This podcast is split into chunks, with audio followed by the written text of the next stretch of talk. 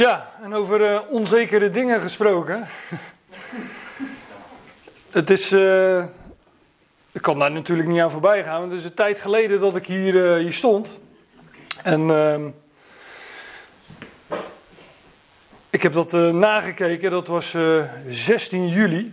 De laatste keer dat ik hier studie gaf. En. Ehm, dus dat is al een paar maandjes geleden. en. Ehm, ja, dat moest ik even opzoeken. En toen zag ik nog uh, in mijn uh, PowerPoint-presentaties die ik uh, altijd maak voor de studies, dat ik ook nog bezig was geweest met een studie voor 20 augustus. En nou, die, die heb ik niet gegeven, want toen lag ik in het ziekenhuis. Trouwens, op die dag kwam ik het ziekenhuis eruit.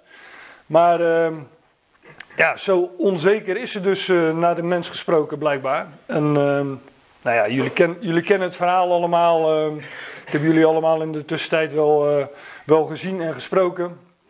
Nog een delegatie op bezoek gehad met uh, fruitmanden en lekkere jam en honing. Bijna alles is op. Maar dat zal ook ongetwijfeld de reden zijn dat ik zo aangesterkt ben en, en hier sta. maar ehm, ja, ik ben God dankbaar dat ik hier weer sta. En ehm, de laatste weken, maanden uh, ja, ben ik weer uh, volgens mij uh, zo goed als hersteld, of helemaal hersteld. Dat, nou, dat zal nog moeten blijken. Um, maar ja, dan is het goed om inderdaad te weten dat ons leven in Gods hand is. En dat Hij alles bestuurt, alles beschikt. En ik ehm, ja, ik moest er nog aan denken vanmorgen dat, dat wij vaak een samenkomst beginnen met. we leggen de samenkomst in Gods handen. Maar dat doen we natuurlijk niet als aansporing naar God toe, om het, dat Hij het in zijn handen neemt. Want Hij heeft alles in zijn handen. En uh, dat uh, kwam in dat lied natuurlijk uh, ook naar voren. Dat lijkt me een, een heerlijk uitgangspunt om, om de ochtend mee te beginnen. En om te weten en hem daar ook voor te danken. Dank u God dat alles in uw handen is. Nou, dan uh, ja, mag ik hier weer, uh, weer eens uh, spreken. Het is trouwens niet de eerste keer na die herseninfarct dat ik weer spreek. Ik heb ook nog op de conferentie, de Goed Bericht conferentie op 30 september, heb ik ook een bijdrage geleverd. Dat was een stuk makkelijker, want dan hoefde ik geen onderwerp te verzinnen. Ging gewoon mee, mee in de flow natuurlijk. En ehm, nou ja ook, uh, ook wat dat betreft uh, beschikt God alles. Want als we de conferentie uh, op de locatie hadden gehouden die we voorheen altijd hadden, dat was in, in Garderen, ja, dan had ik daar niet bij geweest. En nu was het in, in Maren en ja, kon ik lekker mijn momentjes pakken om even te gaan rusten, even te gaan liggen, want ik zat toen nog vrij laag in mijn, in mijn energie. En nou, zo ben ik die dag redelijk doorgekomen. En meen, meen ik zelf, maar dat. Ik denk het ook. Ja. nou, laten we het over die conferentie niet gaan hebben, want dan uh, raak ik niet uitgepraat natuurlijk. dus uh, laten, laten we het woord gaan openen. En ehm, dat wil ik ehm, met jullie gaan doen bij Romeinen 8. En ehm, ja, het thema van, van deze studie, deze ochtend, is zo'n stelling is één woord. Dus dat eh, zou je zeggen, dat is makkelijk. Um, uh, is misschien wat lastig omdat je over het algemeen dit begrip niet terugkomt, uh, terugvindt in, de, in je vertaling. Maar daar gaan we het uh, over hebben. Wat ik eerst ga doen, was een tip die iemand me ooit gaf in, in Den Haag. Om het gedeelte even te lezen voordat we, het, ehm, voordat we in gaan zoomen en voordat we het vers voor vers of woord, woord voor woord zinzil voor zinzil gaan bespreken. Ja, Romeinen 8. Ik weet niet of jullie het hoofdstuk een beetje kennen. Maar uh, ik, uh, als, ik, als ik er een. Uh, als ik eruit spreek, dan heb ik altijd zoiets van: ja, waar, ga ik nou beginnen en waar ga ik nou eindigen? En nou, lees het hoofdstuk nog maar eens door thuis, dan begrijp je echt wel wat ik bedoel. Want hier, hier staan ook nogal wat van die teksten op die je op een tegeltje kunt zetten. En uh, dat bedoel ik niet denigrerend, want we zetten teksten op een tegeltje juist omdat ze ons zo aanspreken natuurlijk. En omdat ze zo, uh, zo pakkend zijn. Maar ik begin in uh, vers 14. Want zoveel als er in de geest van God geleid worden, deze zijn zonen van God. Want jullie ontvingen niet een geest van slavernij om weer te vrezen, maar jullie ontvingen de geest van de zoonstelling, in welke wij roepen Abba, Vader. De geest zelf getuigt samen met onze geest dat wij kinderen van God zijn. Indien echte kinderen, dan ook lotbezitters. Lotbezitters van God en samen lotbezitters van Christus. Wanneer wij namelijk samen lijden, is dat opdat wij ook samen verheerlijkt zullen worden.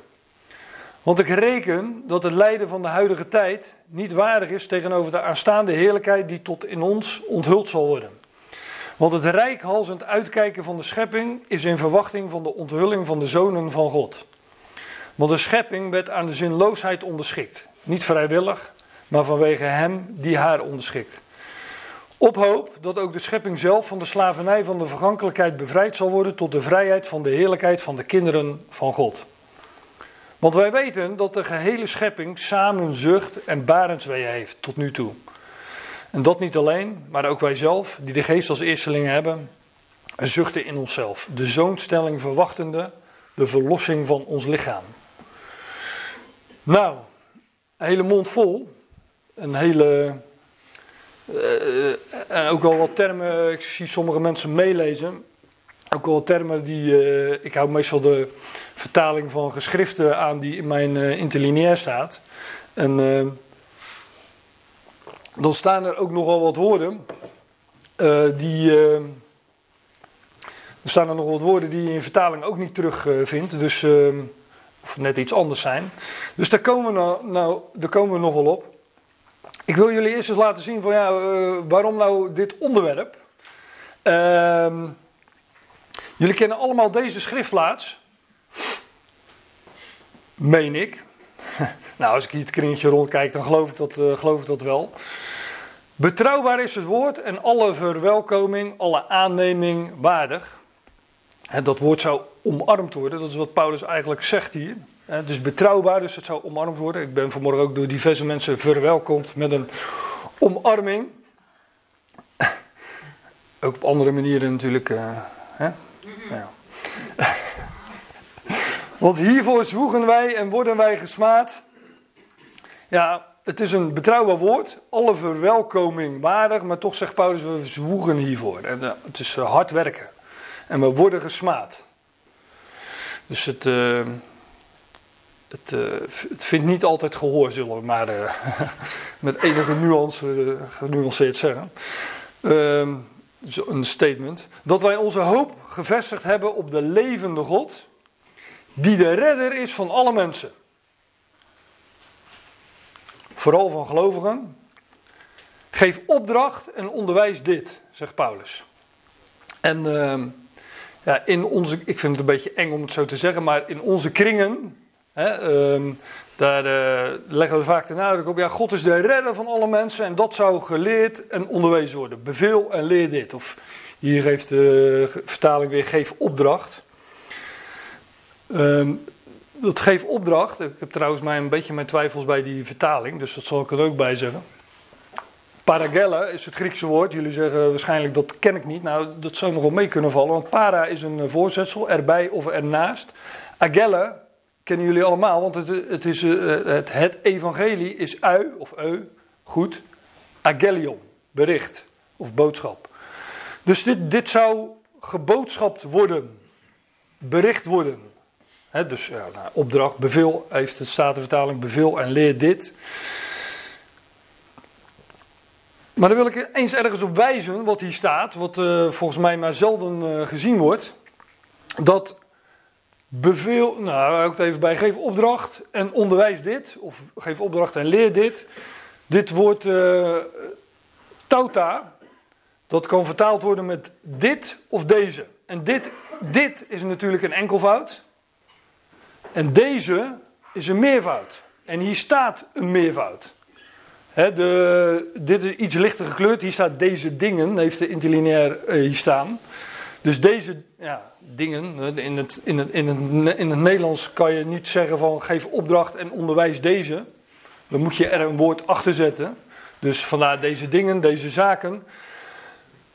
Maar Paulus zegt hier in vers 11 dat deze dingen meervoud geleerd zouden worden, onderwezen zouden worden, doorgegeven zouden worden. Dus niet alleen maar dat God de redder is van alle mensen. Nee, net zo belangrijk dat hij dat is, vooral van gelovigen.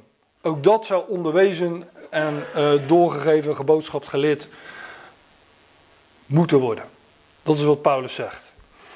Dus uh, ja, de vertalingen hebben hier speciaal voor gelovigen, of eh, MBG heeft inzonderheid, in het bijzonder. Um, staat de vertaling allermeest, meen ik, allermeest van gelovigen. Ik vind dit, dit woord vooral van gelovigen vind ik een mooie, omdat als je dat woord uit elkaar haalt, dan staat er voor, kijk, God is de redder van alle mensen, maar voor al, voor alle dus, voor die, voor die alle mensen, dus voordat de rest gered zal worden, is hij al de redder van gelovigen. Nou, en ja, daar wil ik het vanmorgen eens over hebben. Tenminste, een aspect van dat onderwerp. Waarom is God specifiek, speciaal, vooral onze redder? Vooral de redder van gelovigen. En uh, ik zeg dat ik maar een bepaald aspect van uh, bespreek. Omdat uh, in principe al Paulus' brieven hierover gaan. Want Paulus' brieven zijn geschreven aan gelovigen en dus aan ons. En verhalen niet alleen dat hij het al op het oog heeft en het al met zich gaat verzoenen, redden, levend maken en alle mensen gaat rechtvaardigen. Maar ook kun je in elke brief vinden de speciale positie die de gelovige heeft ontvangen.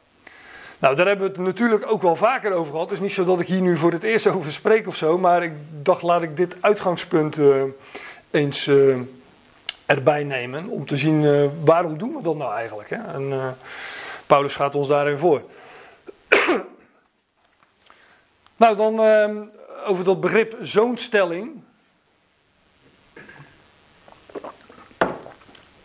Dat is een, een eh, Grieks woord, hyothesia. Dat uh, komen we vijf keer tegen in het uh, Nieuwe Testament. En een hyos is een zoon.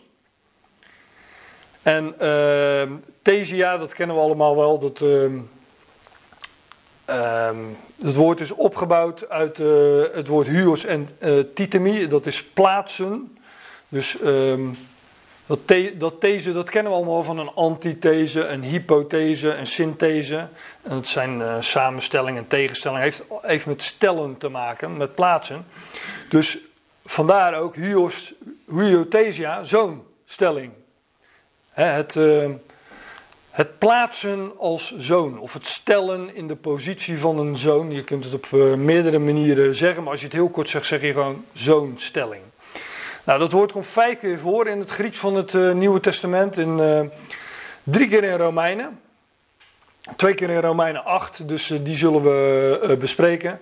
Ik, ik, had er, ik heb eraan gedacht om ze allemaal te bespreken, even in vogelvlucht, maar daar heb ik maar van afgezien denk, nou, dan kan ik, kan ik nog eens een keer ergens over zo'n stelling hebben en dan bespreek ik gewoon een ander gedeelte.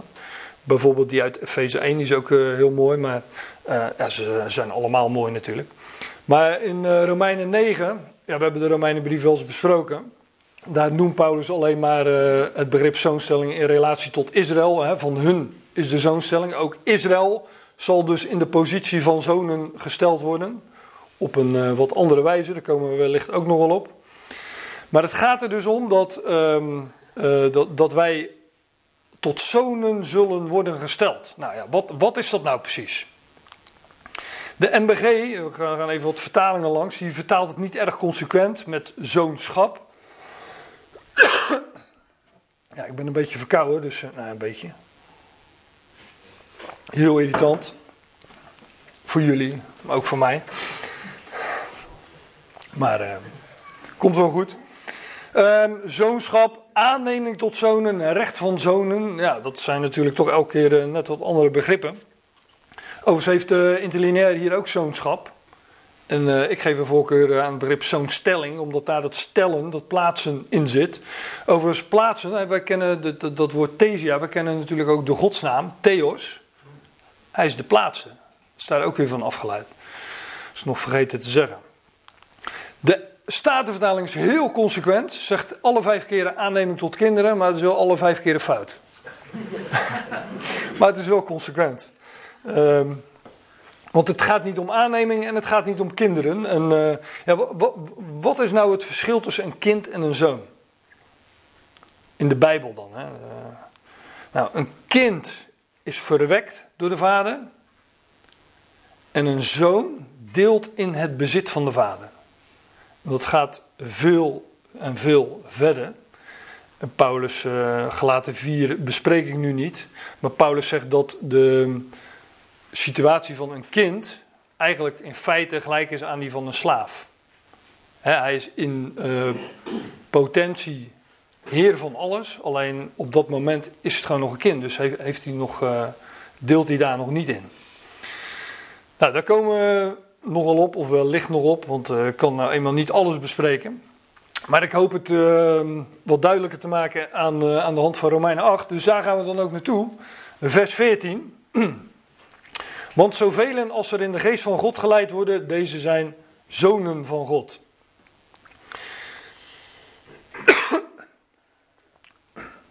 Die, dat gaan we straks nog lezen, die, die positie van zonen, dat wij zonen tot zonen worden zullen gesteld, is in feite nog toekomst. Toch zegt Paulus hier, uh, deze zijn zonen van God. Maar um, ja, er zijn natuurlijk heel veel zaken die wij... Um, um, geestelijk wel hebben ontvangen, maar, waar, uh, maar feitelijk nog niet. Denk, denk aan, uh, nou, ik noem maar een voorbeeld uit de Romeinen 5. Paulus zegt, ja, toen jullie nog zondaren waren, wij, reken, wij rekenen niet meer zo. Ja, um, zondigen wij dan niet meer? Nou ja, eigenlijk nog wel, maar we hebben het er gewoon niet meer over. En zo zijn er natuurlijk nog wel wat, uh, wat dingen te noemen die, uh, die we feitelijk pas zullen ontvangen bij, uh, bij de verlossing van ons lichaam. We zijn met Christus levend gemaakt. We zijn met Christus gestorven, begraven en, en levend gemaakt en opgewekt. Ja, maar toch zullen die feitelijke opwekking echt ook aan het lichaam, fysiek, ontvangen bij, bij de verlossing van ons lichaam.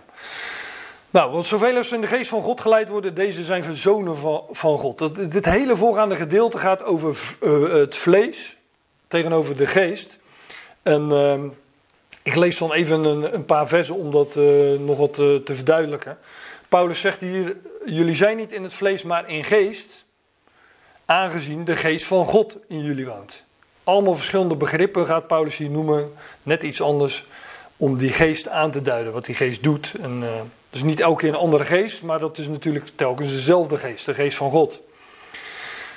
Maar indien iemand de geest van Christus niet heeft, dan is hij niet van hem. Indien echter, dat is helemaal kort, Christus in jullie is, dan is het lichaam inderdaad dood vanwege de zonde. Nou, dat zei ik zojuist al. Maar de geest is leven vanwege de rechtvaardigheid. Indien echter de geest van hem die Jezus uit de doden opwekt, in jullie woont, dan zal hij, die Christus Jezus uit de doden opwekt, ook jullie sterfelijke lichamen levend maken vanwege zijn geest die in jullie inwoont. Nou, dat. Uh, dus uh, wij zijn nog in het vlees, maar eigenlijk is dat uh, voor spek en bonen. Paulus zegt elders ook, eh, ik meen dat het Colossensebrief is, Colossense 2. Wat doen jullie nou nog alsof jullie in de wereld leven? ook dat is, uh, ja, wij zijn hier nog wel, we zijn in de wereld, we zijn in het vlees, maar ja, ik ken er geen goede bij andere term voor. Het, is voor spek en bonen. Wij rekenen niet meer zo. Wij zouden anders rekenen en uh, wij zouden leven en rekenen vanuit geest. Want jullie ontvingen niet een geest van slavernij om weer te vrezen, maar jullie ontvingen de geest van de zoonstelling. Zie je, nu heeft die geest hier weer een andere naam. Geest van God, geest van Christus, de geest die Jezus uit de doden heeft opgewekt, uh, heet hier nu weer de geest van de zoonstelling. In welke wij roepen Abba, Vader. Dat is uh, twee keer hetzelfde, alleen in een andere taal. Abba is, uh, meen ik, Aramees. Vader, dat staat hier in het Grieks. Abba, Vader. Wij, wij, wij zijn kinderen verwekt door de Vader. Maar de geest van de zoonstelling uh, leidt ons op de weg naar die zoonstelling. Daarom heet hij de geest van de zoonstelling. Wij zijn kinderen met een geweldige toekomst die God gaat plaatsen in de positie van zoon. En de positie van zoon is dat wij gaan delen in het bezit van de vader. Wat, is het bezit van de vader? Ja, uh, wat niet? Hij is de schepper, bedenker, de maker van het heelal. Dat behoort hem toe.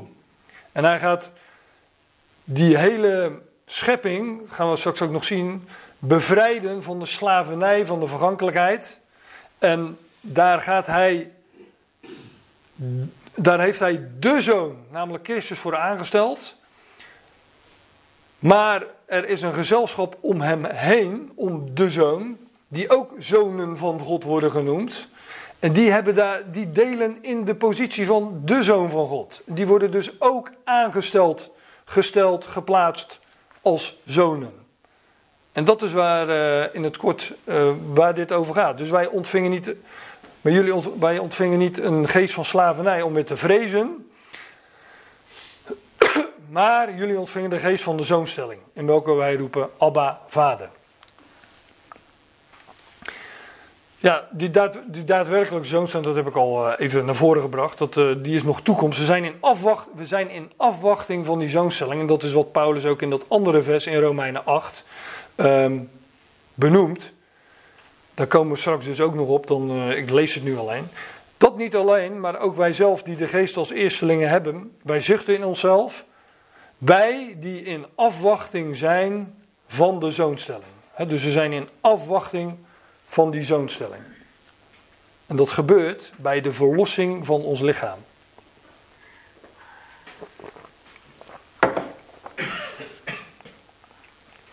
Jullie ontvingen niet de geest van slavernij om weer te vrezen, maar jullie ontvingen de geest van de zoonstelling in welke wij roepen: Abba, Vader. De geest zelf getuigt samen met onze geest dat wij kinderen van God zijn. En we zijn toekomstige zonen maar nu al kinderen, verwekt door de vader.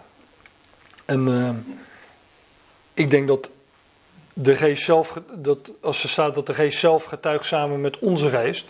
Hè, de, de geest, Jezus zegt in Johannes 6, mijn woorden zijn geest en leven. Dus het woord getuigt dat wij kinderen van God zijn.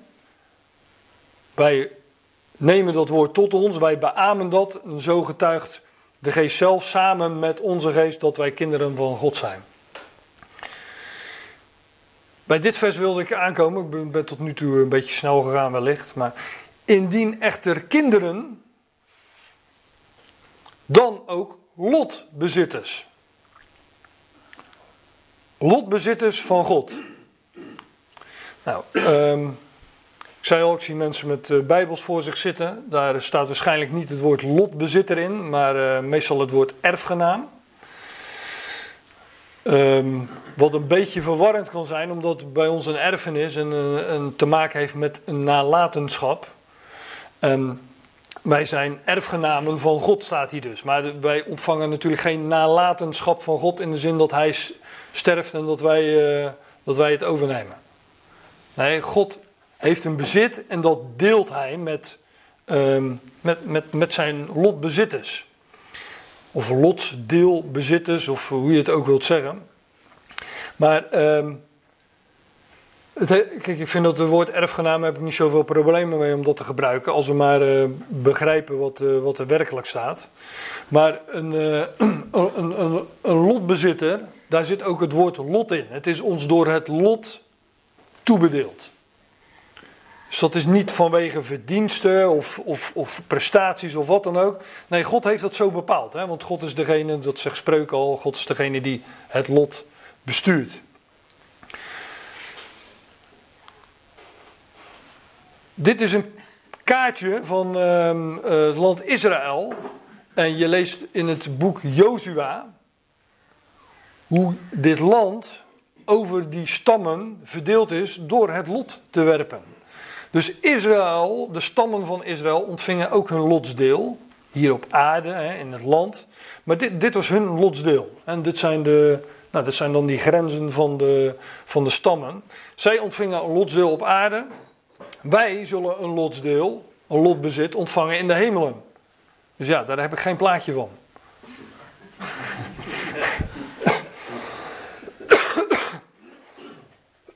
Sowieso omdat het nog toekomst is.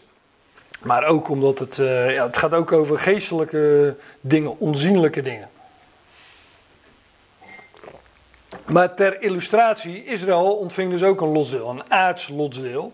En uh, ja, daarmee dus ook een beeld van het lotsdeel wat wij zullen ontvangen. Alleen dat, ja, dat, dat ligt hoger, dat ligt in de hemelen.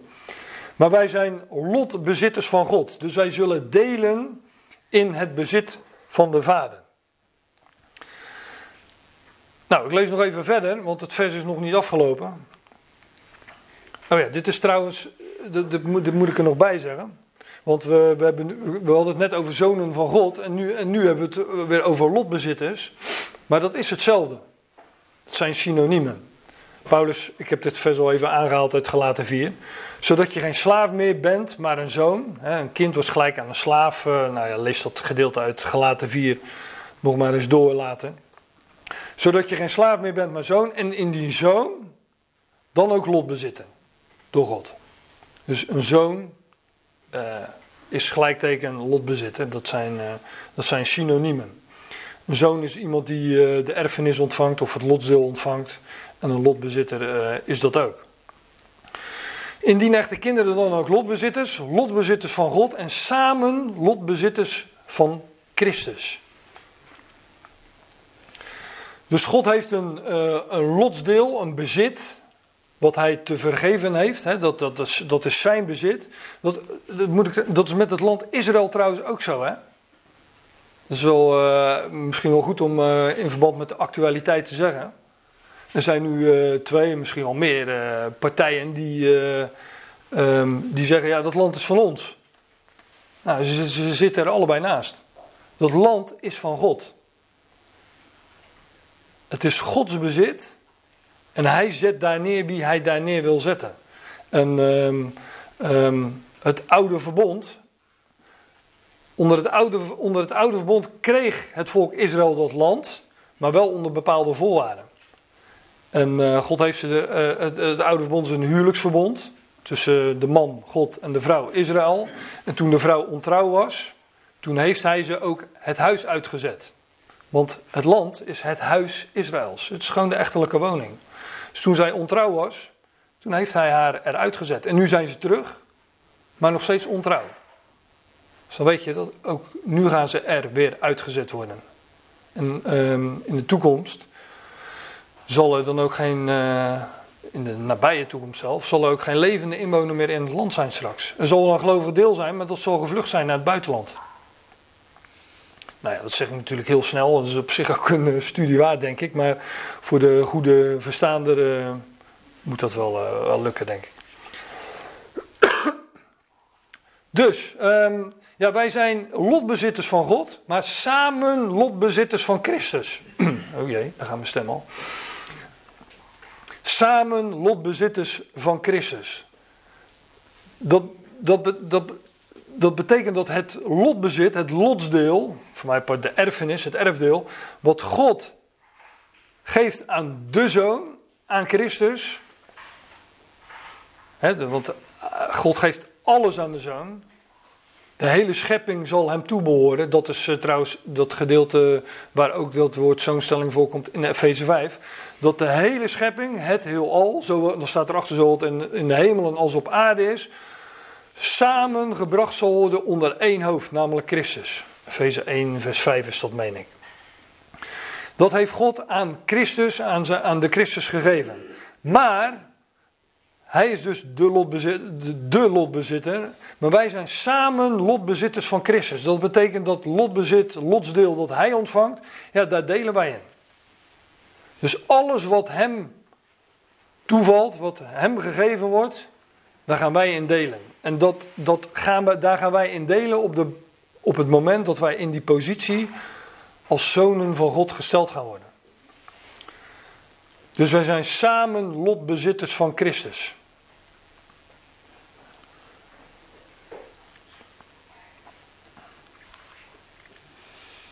Ja, dat is ook een mooie. Dus verderop in Romein 8, zover ga ik niet komen. Maar um, ik zei al, eh, je weet, in Romeinen 8 is het altijd heel lastig om te stoppen. Maar, en ook om te beginnen trouwens. Maar er staat die hij tevoren gekend, gekend heeft. Het gaat over, over ons. God heeft ons tevoren gekend, gekend. Hij bestemt ons ook tevoren om gelijkvormig te worden aan het beeld van zijn zoon. Opdat hij, dus de zoon, de eerstgeborene zou zijn onder vele broeders. God heeft de zoon gesteld, de Christus Jezus, hij is de zoon. Maar die positie die deelt hij. Hij is de eerstgeborene. Hij, is, hij is de enig verwekte door de vader in die zin. Um, um, ja, de zoon, de enig verwekte door de vader en, uh, en, en de eerstgeborene. Maar hij deelt die positie met, uh, met andere zonen. En vandaar dat dat zijn broeders zijn. He, zoals uh, mijn broers ook uh, zonen zijn van, van dezelfde vader. Tja. Vanuit ja, dat is nooit bewezen natuurlijk, maar. er is wel enige gelijkenis, dus.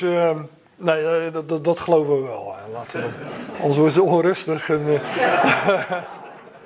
die arme mens.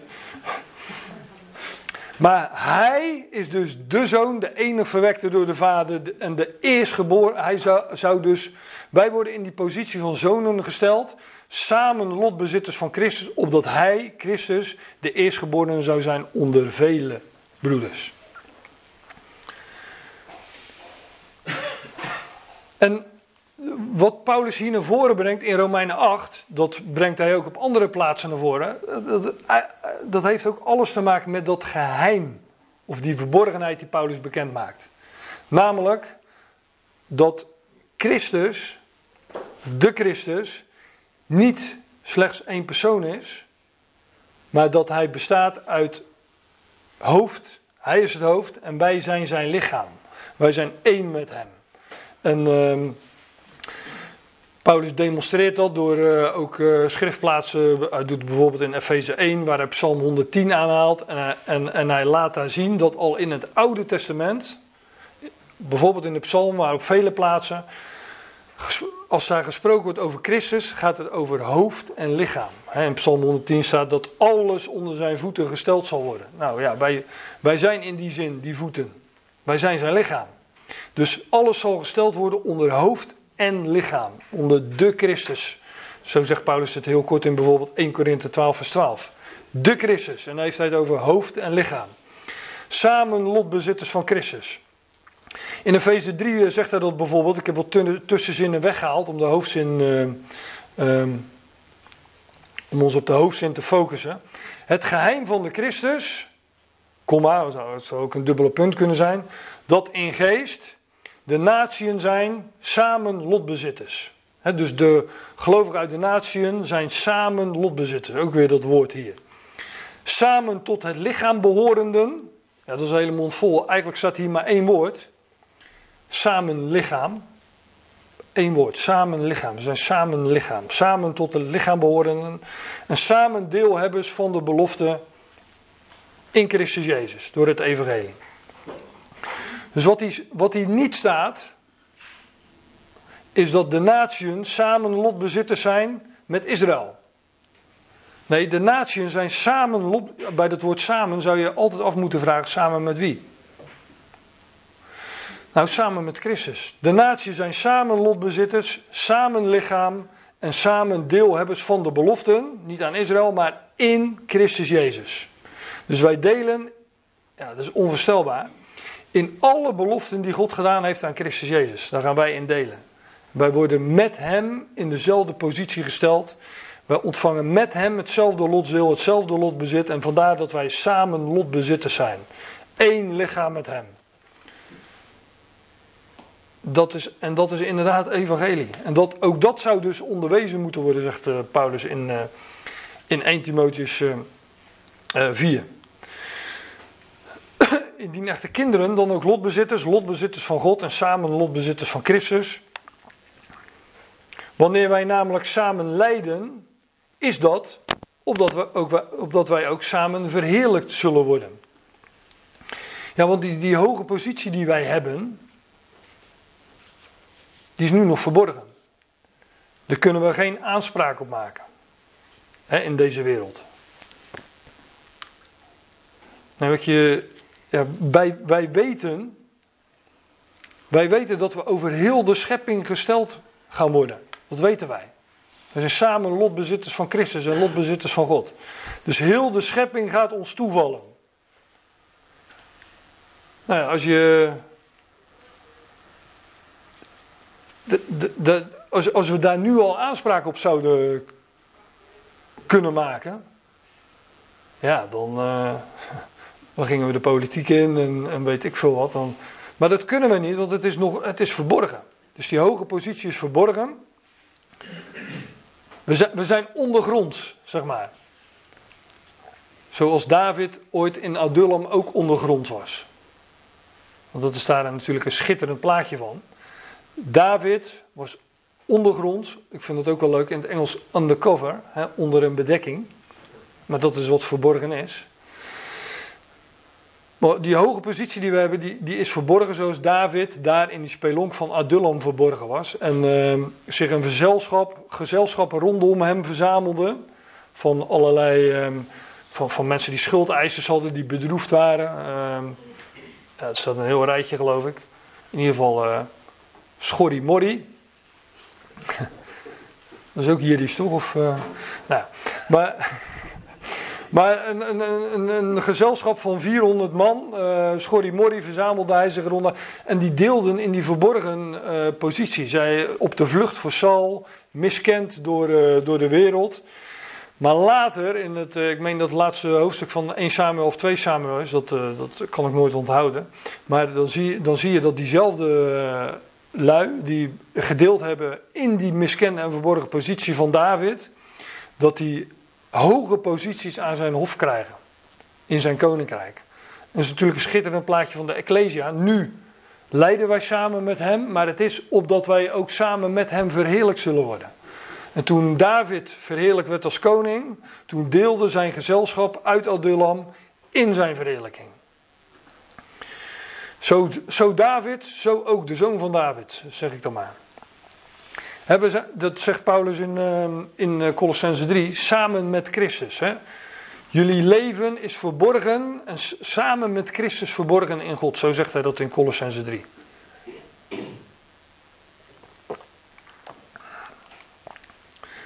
Want ik reken dat het lijden van de huidige tijd. Ja, welk lijden? Nou, dat uit het vorige vers. Wanneer wij namelijk samen lijden, is dat opdat wij ook samen verheerlijk zullen worden. Dus het gaat hier natuurlijk over ons lijden. Maar uit het volgende blijkt ook dat het gaat over het lijden van de hele schepping. Dus daar kom ik uh, vanzelf wel op.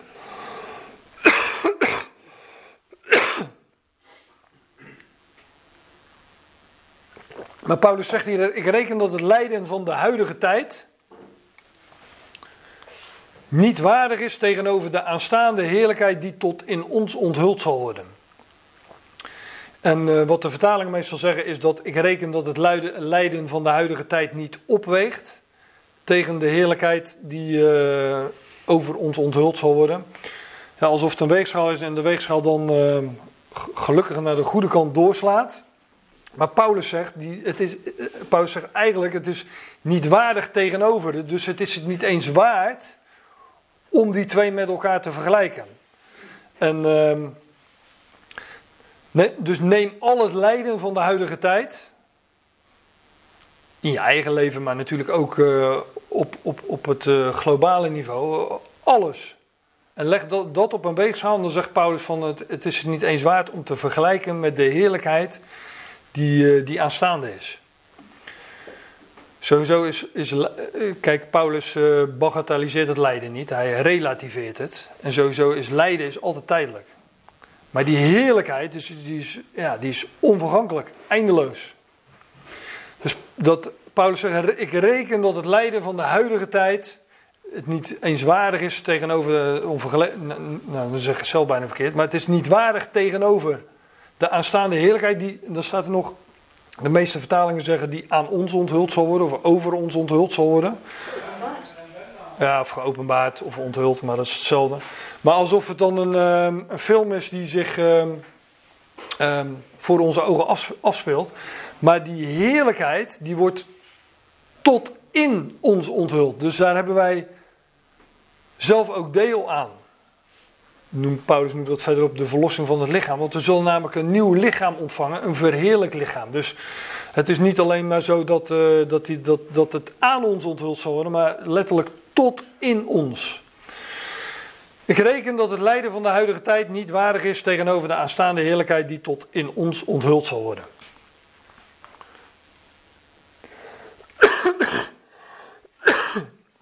Ja, het is tijdelijk uh, versus blijvend, dat zei ik al, maar ook vergankelijk tegenover onvergankelijk of onvergankelijkheid natuurlijk. Ja, en die heerlijkheid die gaat tot in ons onthuld worden. En dat spreekt ook weer van die, uh, van die, van die, zonen, van, uh, van die zonen van God. Want daar lees ik gewoon even verder. Het rijkhalzend uitkijken van de schepping is in verwachting van de onthulling van de zonen van God. De interlineair heeft hier het woord volgevoel, maar daar zit wel het, uh, het uitsteken van de nek in. En dus een, een, eh, een volgevoel, dat is misschien een beetje een, eh, een vaag woord. Dus dat zou ik dan ook weer uit moeten leggen. Maar het, het, er is in de wereld en in de schepping, tenminste ik merk dat wel eens, is er toch wel een, een, een voorgevoel van dat er ja, hoe zeg je dat? Dat de dingen staan. Of in ieder geval, hè, dat men dan zegt, ja, ik geloof wel dat er meer is dan dit. Dus er is, er is, een, er is altijd wel een, een rijkhalsend uitkijken naar ehm, het bevrijd worden van de vergankelijkheid. Dat, dat is het eigenlijk. Het rijkhalsend uitkijken van de schepping. Ik, ik, had zo, ik heb hier staan, is in verwachting. In plaats van, uh, ik vind het wel leuk, het, staat daar, zij wacht af, helemaal rechts onderin in, in, de, in de linie. Maar in verwachting spreekt van een zwangerschap, en daar gaan de volgende versen ook over. Dat de schepping is als een zwangere vrouw. We hebben dat natuurlijk al gelezen. En daarom heb ik hier uh, gekozen voor in verwachting. Het rijkhalsend uitkijken van de schepping is in verwachting van de onthulling van de zonen van God, of de openbaring van de zonen van God. Ja, want de schepping wordt voorgesteld dus als een zwangere vrouw. En het is Christus en zijn samen lotbezitters, dat zijn wij dus, of Christus en de zonen, de zoon van God en de zonen van God, die de schepping gaan bevrijden van de slavernij van de vergankelijkheid. Lezen in de volgende verse.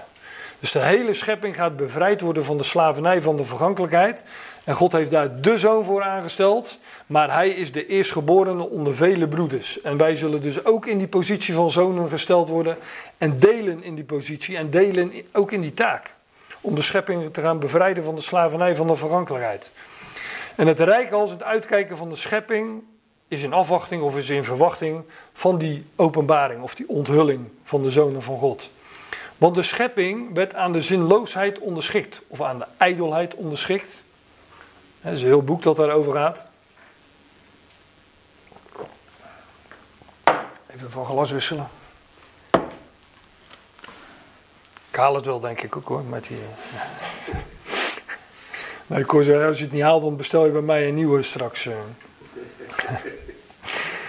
maar de schepping werd aan de ijdelheid of de zinloosheid onderschikt. Niet vrijwillig, maar vanwege hem die haar onderschikt. Dus God heeft de hele schepping aan de ijdelheid, aan de zinloosheid onderschikt. De schepping, hè? dus niet de schepping vanaf uh, na Adam. En het is ook niet vrijwillig dat het schepsel daarvoor gekozen heeft.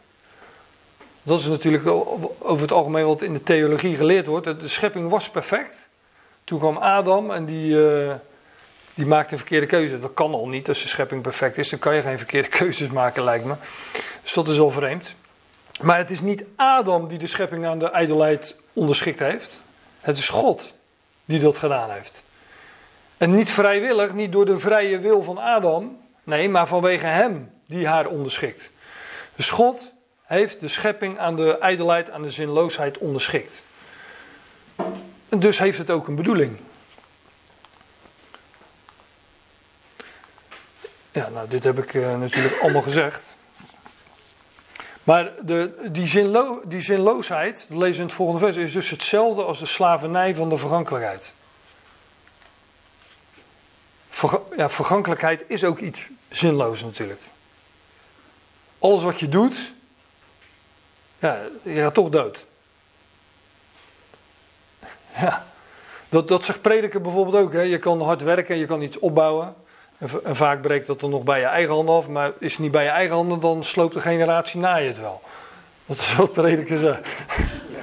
Zo heb jij iets opgebouwd, dan komt een generatie na je die, uh, nou, die breekt het in no time weer af. Dat, dat is ijdelheid, zinloosheid. En God heeft de schepping daaraan onderschikt. En dat heeft hij gedaan op hoop, staat er letterlijk, met het oog op hoop. In verwachting, ook weer in verwachting dat ook de schepping zelf van de slavernij van de vergankelijkheid bevrijd zal worden. Tot de vrijheid van de heerlijkheid van de kinderen van God. Dus de hele schepping is aan die zinloosheid onderworpen, opdat, op hoop, in verwachting, dat God die schepping daar ook van gaat bevrijden. Die schepping gaat bevrijd worden van de slavernij van de vergankelijkheid. Van die zinloosheid, van die ijdelheid. En dus die hele schepping gaat delen in de heerlijkheid die de zonen van God ten deel valt. Kijk, wij zijn nu, wij zijn nu nog kinderen. En ons leven is verborgen met Christus in God. Maar wij zullen aangesteld worden tot zonen. Hè, met, de, met de zoon, de eerstgeborene onder vele broeders. En hem is de taak gegeven om de schepping te bevrijden van de slavernij van de vergankelijkheid. Maar daarin, uh, daarin delen wij als zonen van God. Dus op hoop in verwachting dat ook de schepping zelf van de slavernij van de vergankelijkheid bevrijd zal worden. Tot, tot in, dat het doel, de vrijheid van de heerlijkheid, van de kinderen van God. Dus wij, wij als kinderen van God, wij kennen die heerlijkheid al, wij, wij zullen aangesteld worden, wij zijn nu nog kinderen, we zullen aangesteld worden als zonen. En heel de schepping bevrijden van de slavernij van de vergankelijkheid. Want wij weten dat de hele schepping samenzucht en barensweeën heeft tot nu toe. hier wordt dus de schepping uh, voorgesteld als een, uh, als een zwangere vrouw. Een, een vrouw die zwanger is, ja, die. Uh, mag ik eigenlijk niks over zeggen natuurlijk. Maar die, ja, die doet vreemd. Er zijn natuurlijk uitzonderingen en dat, die uitzonderingen zitten natuurlijk allemaal hier uh, deze ochtend.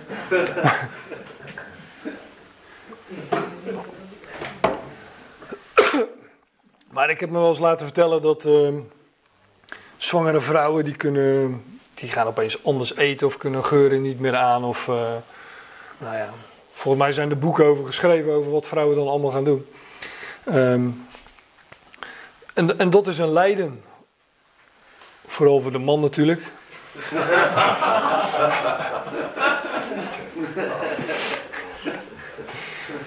Ja, als je vrouw opeens zo vreemd gaat doen, dat is geen pretje natuurlijk. Maar, uh, nee, maar dat, dat lijden, dat is ook zoiets, dat, dat neemt toe. Het wordt steeds zwaarder, dat zuchten, de, de schepping zucht. Naarmate de, uh, ja, naarmate de, de geboorte nadert. Dus een, de schepping wordt voorgesteld als een zwangere vrouw. Ja, dat is lijden, dat is zuchten. Dat zijn, uh, heb ik nog niet eens gehad over de weeën in de openbaring. Hè, want daar, eh, daar gaat het uiteindelijk in, ook in resulteren. Dus dat neemt alleen maar toe. Maar het, het, het, het is een boodschap van hoop die hier wordt genoemd. Want de schepping is zwanger en de bedoeling van een zwangerschap is het voortbrengen van nieuw leven. En God en God is de man en de schepping de vrouw, eh, Romeinen 1 bijvoorbeeld. Maar ook hier is de schepping natuurlijk een vrouw. Maar God heeft door opstanding, erectie in het Latijn, nieuw leven voortgebracht in de vrouw, in de schepping. Nou, dat is dus een, plaatje van. Een, een, een, de, dat is dus ook de betekenis van de seksualiteit. Dat is een uitbeelding van hoe God, de man, nieuw leven heeft voortgebracht in, uh, in de vrouw. Maar die hele schepping zucht en die heeft barensweeën tot nu toe. Maar het is, uh, zoals ik al zei, bedoeld om nieuw leven voor te brengen. Dus hoe heviger het zuchten en de weeën, hoe dichter bij de verlossing uh, is. Dat is natuurlijk ook nog eens zo. Wij weten dat de gehele schepping samen zucht en barenswee heeft tot nu toe. En dat niet alleen, maar ook wij zelf. Die de geest als eersteling hebben, wij zuchten in onszelf. Want wij uh, hebben weliswaar een geweldige toekomst. En dat weten wij. En daar leven wij uit. En wij hebben Gods geest ontvangen. Ook die geest die met al die uh, uh, beschrijvingen in het begin van Romeinen 8. Hè, de geest van God, de geest die Christus uit de doden, Jezus uit de doden heeft opgewekt. Christus in ons. Maar ook de geest van de zoonstelling. De, de geest die ons als kinderen van God leidt naar onze toekomstige positie van zoonstelling. Die hebben wij ontvangen. En toch zuchten wij in onszelf, want wij zijn naar het lichaam nog in deze oude schepping. Want eigenlijk zegt Paulus hier, wij weten dat de gehele schepping samen zucht en barensweeën heeft, maar dat niet alleen, ook wij. Dus eigenlijk zegt hij hiermee, ja, we behoren weliswaar inmiddels tot een nieuwe schepping. En wij behoren, wij rekenen onszelf niet meer tot die oude schepping, maar toch zuchten wij nog in onszelf, omdat wij naar het lichaam, fysiek, nog in deze oude schepping zijn. En dus ook uh, zuchten onder de vergankelijkheid. Onder, uh, nou ja, onder de, de ellende die over ons uitgespuugd wordt in de media, maar ook in ons persoonlijke leven, ziekte, um, uh, allerlei zorgen. Daar zuchten wij ook onder. Wij zuchten ook in onszelf. Dat niet alleen, maar ook wij zelf, die de geest als eersteling hebben, zuchten in onszelf de zoonstelling verwachtende. De verlossing van ons lichaam. Dus wij verwachten die zoonstelling. Wij weten dat wij in die positie geplaatst gaan worden. Wij zijn nu kinderen van God, maar wij weten dat we um, zullen delen in de positie van de eersteling onder vele broeders. En we verwachten die zoonstelling, maar tot die tijd ja, zuchten wij mee met, uh, met de schepping. Overigens maar dat is ook vervolg van Romeinen 8. Ik ga je, dit is de laatste vers. Ga je stoppen. Daar gaat het ook over dat, uh, dat, dat wij niet, ook niet weten naar wat wij zouden moeten bidden, naar wat moet zijn. En er staat ook dat de geest, dit zuchten, daarin ons te hulp komt. Dat de geest zelf, die zuchtingen waar we aan wij geen woorden kunnen geven, die, uh, die spreekt de geest zelf. Want wij, wij weten niet wat wij moeten bidden, naar wat moet zijn. Hè? Naar, met betrekking tot onze zoonstelling, met, de betrekking, met betrekking tot onze toekomst. Ja, die, wij weten dat we tot zonen worden gesteld. Maar wat daarvoor het beste is voor ons, is er maar één die dat kan bepalen en dat is God zelf. Dus wij, wij weten niet eens wat wij moeten bidden. In verband met, met die dingen. Maar God weet het wel. En daarom, dat is dat de geest onze zwakheid te hulp komt en zelf voor ons bidt met die onuitgesproken zuchtingen. Nou, dat niet alleen, maar ook wij zelf die de geest als eersteling hebben, wij zuchten in onszelf de zoonstelling verwachtende. En wanneer ontvangen wij die? Bij de verlossing van ons lichaam. Dus op het moment dat ons lichaam verlost wordt, dat wij een nieuw lichaam ontvangen, zullen wij in de positie van zonen van God gesteld worden. En dat is natuurlijk op het moment van, uh, ja, van de wegrukking. Dan uh, zullen de doden in Christus worden opgewekt. En degenen die nog levend overgebleven zijn tot op dat moment, gelovigen, zullen, ze zullen tezamen weggerukt worden in wolken de Heer tegemoet in de lucht. 1 Thessalonicense 4. Dan zullen wij een nieuw lichaam ontvangen. Hè. Dat, dat lichaam dat wij nu hebben, dat uh, zal, ge, ja, zal getransformeerd worden in een, uh, in een nieuw lichaam. En uh, ook klaargemaakt daarmee voor die geweldige toekomst die wij, die wij hebben. Hè? Samen lotbezitters van Christus. Hij is de zoon, verheerlijkt aan Gods rechterhand. Um, maar wij moeten ook daar zijn om de schepping van de slavernij, van de vergankelijkheid te gaan bevrijden. En dat zal uh, gebeuren bij de wegrukking bij, en dat is de verlossing van ons lichaam. Nou, daar zien wij naar uit. En ehm, dat geeft ons ook ehm, de hoop. Hoop doet leven, maar dat, in, in, in, een, in een wereld als deze, die zucht onder de vergankelijkheid, geeft dat ook daadwerkelijk hoop. We kunnen over die dingen heen zien en zien naar onze toekomst wanneer we bij Hem zullen zijn. En met, met Hem ook. Het is niet zo dat, dat God een, ehm, een klein clubje heeft uitverkoren, die, ja, dat heeft Hij wel. Maar klein, niet, omdat hij de rest niet op het oog heeft. Hij heeft een klein clubje uitverkoren om de rest, die hele grote rest, daar te gaan brengen waar hij het wil. Heel zijn schepping gaat hij met zichzelf verzoenen en brengen waar hij die hebben wil. Nou, en ja, daar mogen wij een rol in gaan spelen. Nou, dat is geweldig. En dat uh, vangt aan bij de verlossing van ons lichaam.